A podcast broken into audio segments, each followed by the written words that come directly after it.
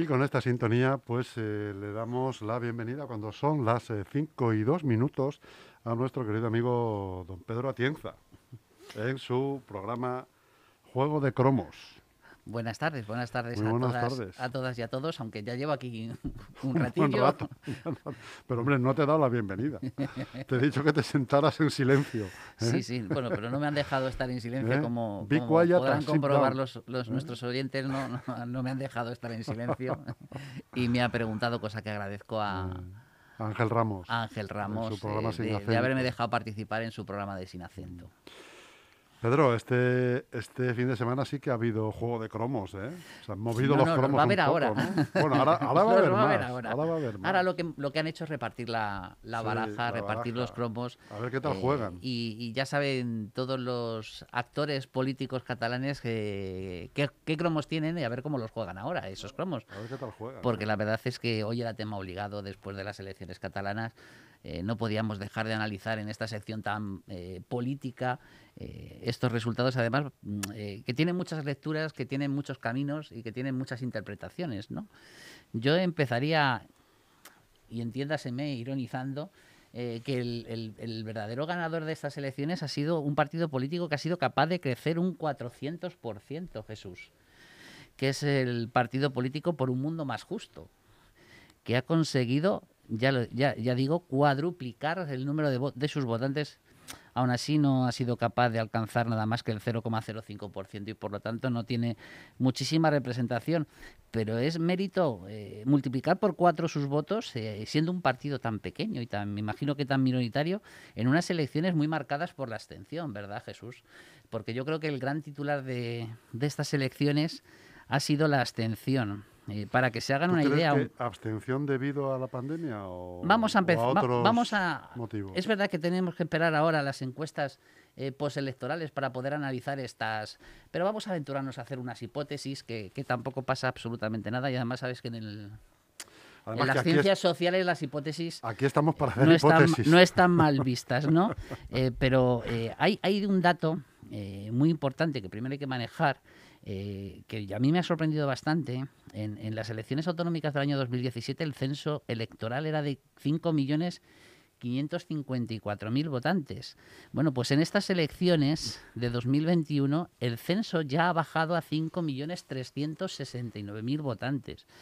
Eh, me imagino que aquí también eh, la pandemia habrá hecho muchos estragos, pero eh, yo Sin creo duda. que esa tensión que ha existido eh, eh, en la comunidad autónoma eh, catalana, yo creo que también ha sido, ha sido muy importante para, para yo pienso, una huida de determinadas personas de Cataluña y, esto ya creo, y esto es una hipótesis evidentemente, ha comenzado a afectar a los partidos nacionalistas. Bueno, salvo que estos eh, 200.000 se haya- se haya- hayan decidido todos irse a Andorra, ¿no? Eh, que, parece que, está muy, que parece que está muy muy de moda, ¿no? Pero eh, para que nos hagamos una idea, aunque es un dato que seguramente habrán todos ustedes escuchado en, en las noticias, eh, hemos pasado de mm, en el año 2017 de 4.400.000 votos, estoy redondeando, a 2.900.000 votos. Es una caída alucinante. Y esto ha hecho que los partidos políticos, aunque porcentualmente parece que estén iguales o hayan ganado o hayan perdido, eh, pues han perdido muchísimos votos. Eh, por ejemplo, ponemos un ejemplo eh, como Esquerra Republicana, que parece que va a ser la, la ganadora del resultado final, aunque haya quedado segunda en votos, ha pasado de 935.000 votos a 602.000 votos. Junts per Catalunya, por poner otro ejemplo, ha pasado de 948.000 votos a 567.000 votos. Y coincidirás conmigo, Jesús, que el gran perdedor de estas elecciones, que ha sido Ciudadano, Ciudadanos, ha pasado de 1.109.000 votos a apenas 157.000, 160.000 votos. Y de treinta y pico escaños. que Y de los que tiene 36 ahora el PSC, escaños, efectivamente, a seis. a 6. Es, Eso es la una verdad es que es debacle. una debacle eh, que tendríamos que acudir a... Bueno, Rivera también no estuvo acostumbrado en la última, pero esta es del tamaño que tuvo para que nos hagamos todos una idea, eh, UCD, eh, cuando presentó a Landelino Lavilla de, de candidato. Y la verdad es que Ciudadanos se veía venir. Yo no sé si tú lo, veías, Jesús, pero yo lo veía venir. Eh, y sobre todo ya cuando iniciaron la campaña con esas cosas raras de abrazos y, de besos, esos carteles que tuvieron al final que retirar, eh, yo ya les veía muy perdidos, pero ya me imaginaba eh, que estaban muy asustados, porque cuando alguien piensa en campañas tan agresivas es que precisamente están manejando datos de caídas mm. como los que estamos ahora comentando con los resultados, con los resultados finales. Resulta curioso, Pedro, que tanto en Ciudadanos como en el PP los críticos y los varones están pidiendo responsabilidades y las, y las cabezas visibles se niegan a, depurar esas responsabilidades. Sí, lo único que habría que comparar eh, de manera diferente al Partido Popular y a Ciudadanos. Es decir, eh, yo sí que pienso, hombre, Pablo Casado evidentemente es, eh, no sé si es la quinta o la sexta elección seguida que pierde ya pero eh, es una caída bastante importante también la que ha tenido el Partido Popular, eh, pero es que Ciudadanos nació en Cataluña y evidentemente eso tiene que tener un peso específico a la hora de tomar las decisiones eh, y comprendo y entiendo, evidentemente, perdón por repetir tanto, evidentemente, a ver si me quito esa coletilla. pero bueno, había, había quien decía por consiguiente. Por consiguiente. Sí, sí, la verdad es que un gran cámbialo, Cámbialo, sí, señor, estoy de, acuerdo contigo, sí, señor. Eh, pues como estaba diciendo, eh, son muchas las personas que se van a, ir otra vez a, esa actividad privada y no me extraña que quieran pedir la cabeza de Inés Arrimada. Es que estamos hablando de que 30 diputados eh, van a tener que volver a, sus anteriores actividades. Claro. Es, la que las tenían. Es bastante, y además eh, que, los catalanes son precisamente los que tienen mayor peso específico eh, en esa ejecutiva nacional, porque no debemos de olvidar, vuelvo a repetir, que Ciudadanos nació en Cataluña y yo creo que deberían de pensar un poquito más eh, si merece la pena seguir con esa estrategia y con ese barco o si es mejor por el futuro de ese partido político mm. buscar otros rumbos y por lo tanto otros capitanes que dirigir el barco. Entonces, ¿tú crees, como la mayoría de los ciudadanos de a pie, no de los ciudadanos de ciudadanos, que el gobierno catalán será independentista?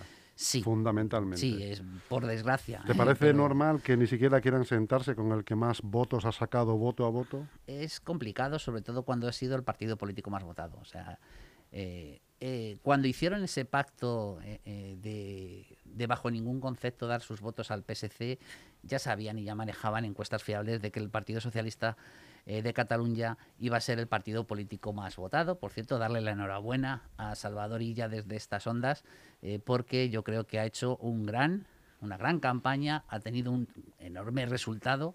Bueno, ha estado nueve meses en televisión, Pedro.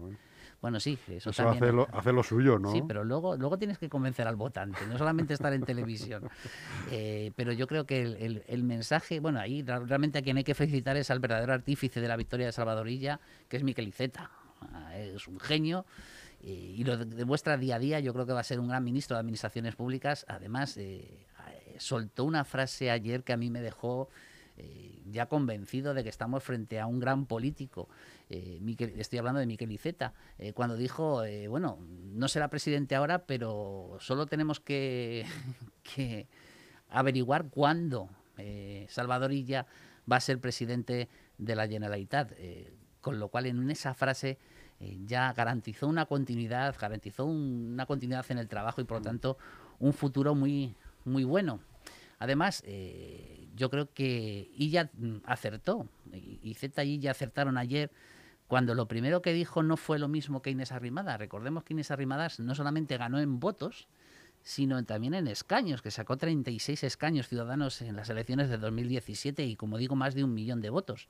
La victoria eh, de ella no alcanzó ni los 700.000 votos y 33 escaños eh, en este viaje, ¿no? Eh, pero acertó cuando dijo quiero formar gobierno, porque esa es la primera responsabilidad de un partido político cuando gana las elecciones. Otra cosa es que luego puedas conformarlo o no puedas conformarlo, pero los ciudadanos te han encargado que al menos lo intentes. Si recuerdan ustedes, eh, Inés Arrimada ni siquiera lo intentó. Eh, sin embargo, Salvador ya sí que va por lo menos a hacer ese esfuerzo, aunque todos prevemos que va a ser infructuoso. Pero no va a ser tan fácil, Jesús, montar ese gobierno independentista en Cataluña. No, pero discúlpame, Pedro, sobre todo, sobre todo no va a ser tan fácil por una noticia que te voy a leer ahora, que no sé si has tenido ocasión de verla, que es que dice que la Fiscalía recurre el tercer grado de los presos soberanistas, ya que siguen sin reconocer la sedición. O sea, pudiera ser que formaran gobierno, que, no haya arrepentimiento. Pudiera ser que formaran gobierno y que, sin embargo, la justicia les reclame volver otra vez. Estas personas no estarían, no, estarían pensando en sentarse eh, eh, en, en, esos asientos, pero sí es posible, claro, si no hay arrepentimiento, efectivamente es complicado a un preso que no se arrepiente darle el tercer grado.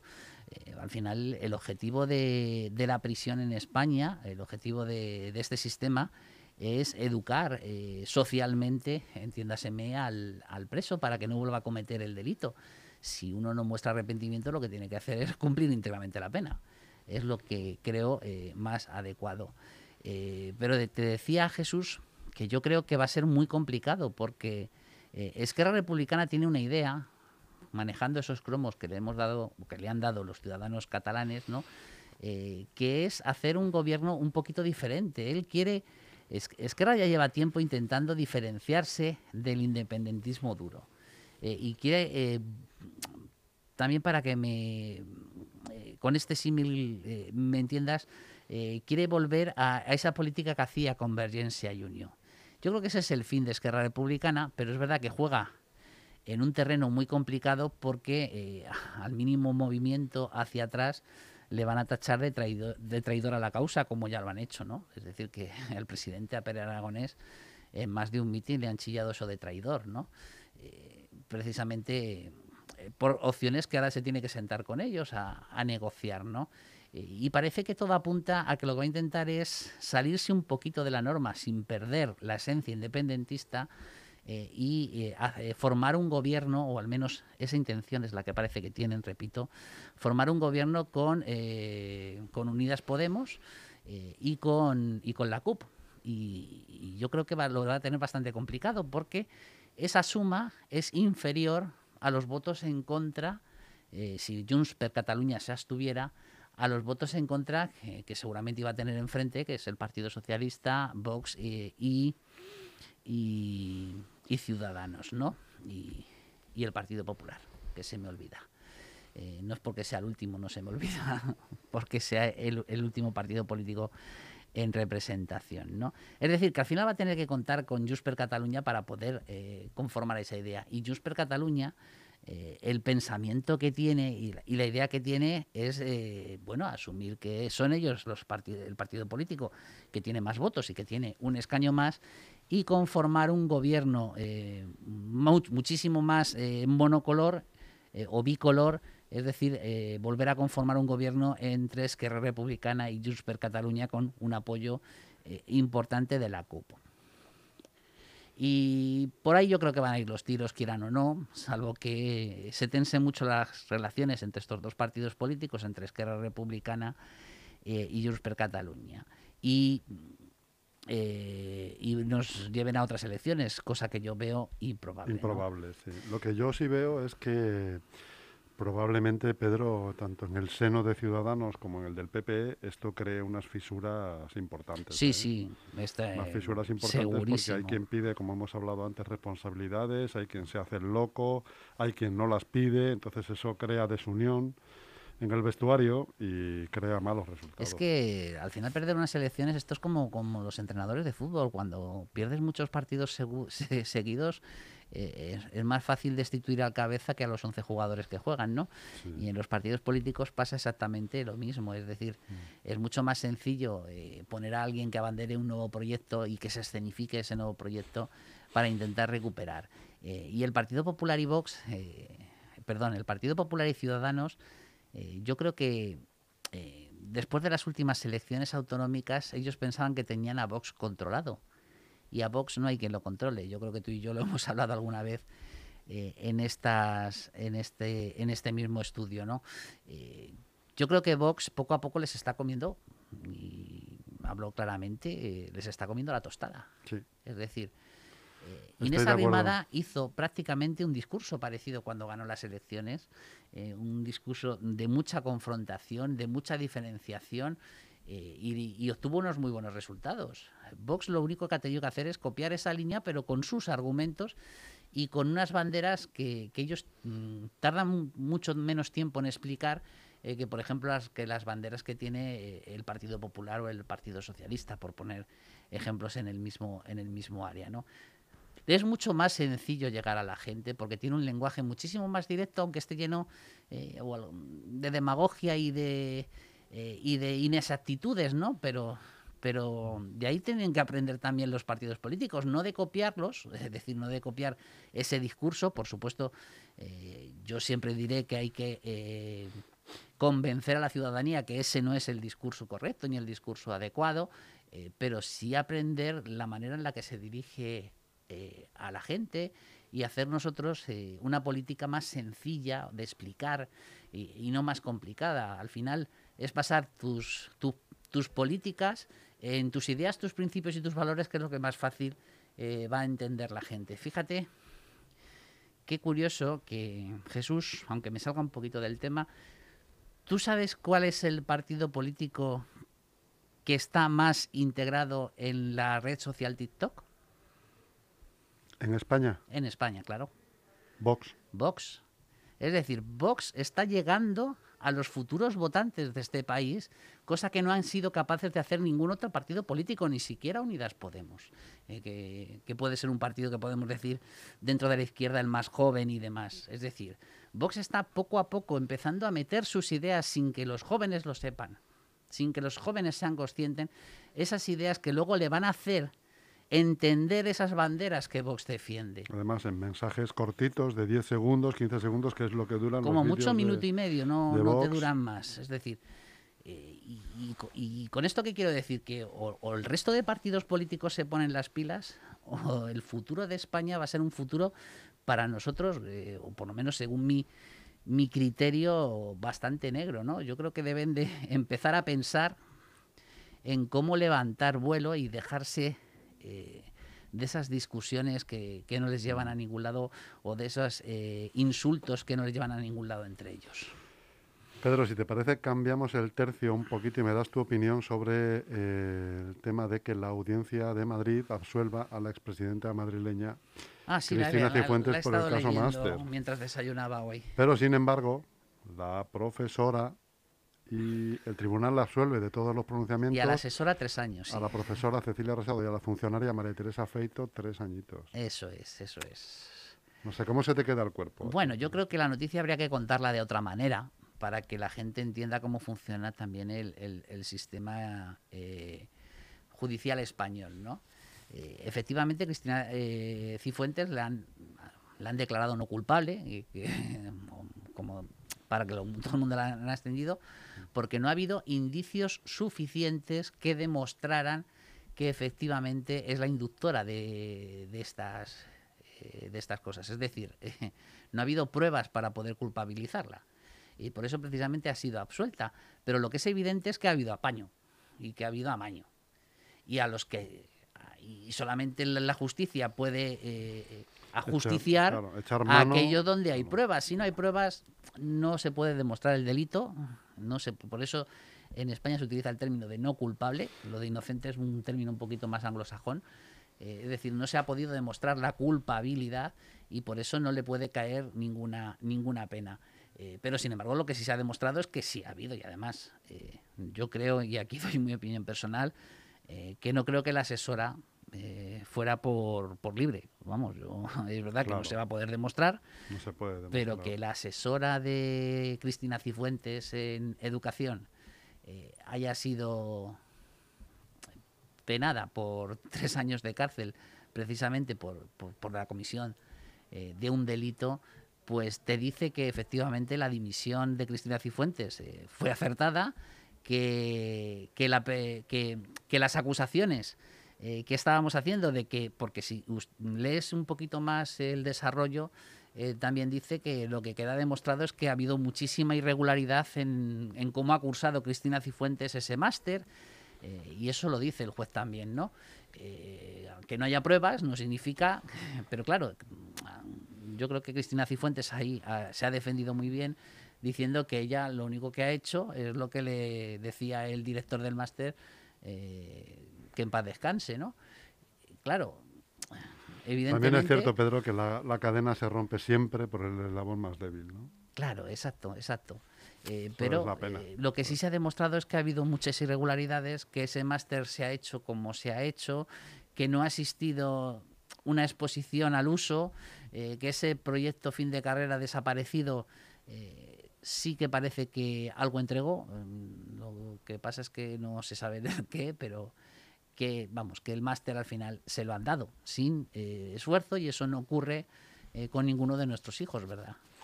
Por lo tanto, bien hecho, bien hecho lo que se hizo en aquel momento de forzar la dimisión de Cristina Cifuentes porque era una persona que no merecía eh, el dirigir una comunidad autónoma tan importante como la Comunidad de Madrid. Pedro, háblame de la transparencia de China. ¿Perdón? La transparencia informativa de China. Bueno, ¿Has visto lo que han comentado los, el equipo investigador de la OMS? Sí, sí, lo he estado, lo he estado siguiendo. Que apenas les dejaron ver, que había, no tenían acceso a muchos de los sitios. Es complicado, es complicado, sí, porque además estamos hablando de un país, eh, al final dictatorial, eh, un país donde no existen libertades y por lo tanto eh, e-, ese miedo al este, a la información, ese miedo a la educación, pues, pues hace que este tipo de comportamientos, que la verdad es que no le encuentro ningún sentido, lo digo porque yo creo que eh, los dirigentes, eh, evidente que los dirigentes de, países dictatoriales eh, tienen mucha miopía política y porque estos expertos lo que han ido es ayudarles a poder encontrar cuál es el origen, ¿no?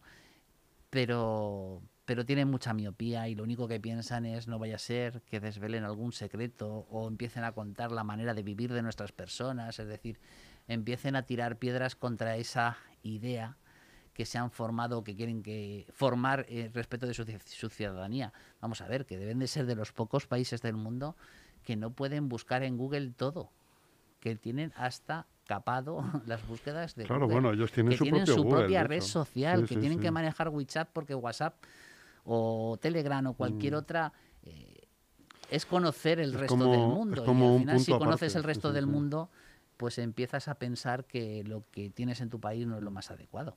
Es, ese es el miedo que tienen principalmente. Sí, sí, sí, sí, Pero lo que parece eh, difícil de creer todavía a las alturas en las que estamos es que eh, realmente no se sepa de dónde ha salido que ya haya conjeturas. Recuerdo yo hace, hace ya un año, fíjate, si ha pasado el tiempo, que había muchos eh, epidemiólogos eh, españoles que decían que era muy complicado saber o conocer eh, hasta la especie donde se había producido el salto del murciélago al hombre, ¿no? Que era bastante complicado, salvo que se diese la casualidad de, encontrar ese virus en, en precisamente otra especie que no sea eh, que no sea el murciélago, pero mira, eh, lo que se han confirmado estos expertos es que efectivamente ha habido una especie intermedia, no se sabe cuál es, y también han descartado algo para aquellos de las conspiranoias, eh, han descartado absolutamente que este virus haya escapado de un laboratorio. Y también mm, lo que habría que resolver es, y yo creo que les va a costar, es la duda de si no ha sido en el mercado de Wuhan donde comenzó porque sabiendo dónde comenzó es más fácil encontrar ese eslabón perdido que es eh, la especie intermedia, ¿no? Lo veo complicado, Pedro. Yo también. Yo creo que es de estos como misterios. China, como Rusia. de estos misterios que nunca vamos a saber. Mm. Es como lo del asesinato de Kennedy. Nunca sabremos por qué. Nunca sabremos por qué esa bala hizo lo que hizo. ¿no? Exacto. Ni siquiera el, el informe Zapruder pudo pudo esclarecer aquello, ¿eh? el vídeo Zapruder. Qué bonita película esa, ¿eh? Sí, a mí, me, a mí, me, gustó. Yo cada vez que la veo, estoy haciendo zapping o lo que sea, la veo y donde esté, em, sigo. Las, ya la, sigues viendo, ¿no? La sigo, la habré visto ya siete, Mira, he estado viendo, hablando de televisión, ¿todavía tengo minutos? Sí, sí, tienes tres minutos. Tres minutos. Pues hablando de televisión, eh, he estado viendo ahora una serie de, de Movistar eh, que son Los Espabilados, que es de... Ah. La verdad es que me ha gustado muchísimo. Está bien. Eh, se ve muy, muy bien, es decir, que se ve en poquito tiempo, porque son, es una miniserie eh, de capítulos además no muy largos, eh, sobre, solo digo el, el apunte, no voy a hacer spoiler, pero sobre unos chavales eh, de un psiquiátrico que se escapan. eh, y la verdad es que te hace entender un poquito más cuál es el punto de vista de estos jóvenes y, y sobre todo también vamos a ver cómo lo explico eh, sin hacer spoiler, que es lo que me está costando, ¿no? Pero bueno, sobre todo eh, entender también la problemática de, de- de alguna o de, de algún grupo de, de la juventud que yo creo que debemos de, de tratar de entender y, y de cuidar. Cuesta explicar esto sin hacer spoiler. Sin ¿eh? hacer la faena a los que nos están oyendo. Exacto. Muy bien, Pedro, amigo. Pues eh, bueno, hemos tocado temas interesantes y candentes. Pues sí. Nunca mejor dicho, ¿eh? Porque todo esto ha salido hoy en prensa y, y bueno. Sí, Pues un lo día único más. que al final no he tenido espacios para contar los cromos que tiene Salvadorilla, pero bueno, dime, dime. te hago cuenta, titular cuenta, nada cuenta, más, te, Sí, hago adelante. te hago titular nada más, eh, porque Salvador Illa solo tiene una jugada. Bueno, ya eh, si han escuchado ustedes, ha dicho que va a hablar con todos menos con Vox, con lo cual ya haya cerrado una puerta clarísima. eh, y la única jugada que tiene posible es conformar un gobierno con Esquerra y con Unidas Podemos. Es la única carta que le queda, es la única carta que yo creo que va a intentar. eh, es la única carta que además le daría la mayoría para poder ser presidente de la Generalitat, pero evidentemente el partido Esquerra Republicana, teniendo la presidencia casi en la mano, eh, le va a dar nones, pero hay que intentarlo, hay que intentar al menos convencerlo que es lo mejor para ese país y para nuestro país, para España. Bueno, pues ahí queda dicho, Pedro. Muchas gracias por, por, tu, por tu ratito en LGN Radio, como siempre, muy agradable los lunes eh, de 5 a 5 y media. Pedro Atienza en, Atienza en Juego de Cromos. Muchísimas gracias a vosotros. Hasta el próximo lunes. Hasta el próximo lunes.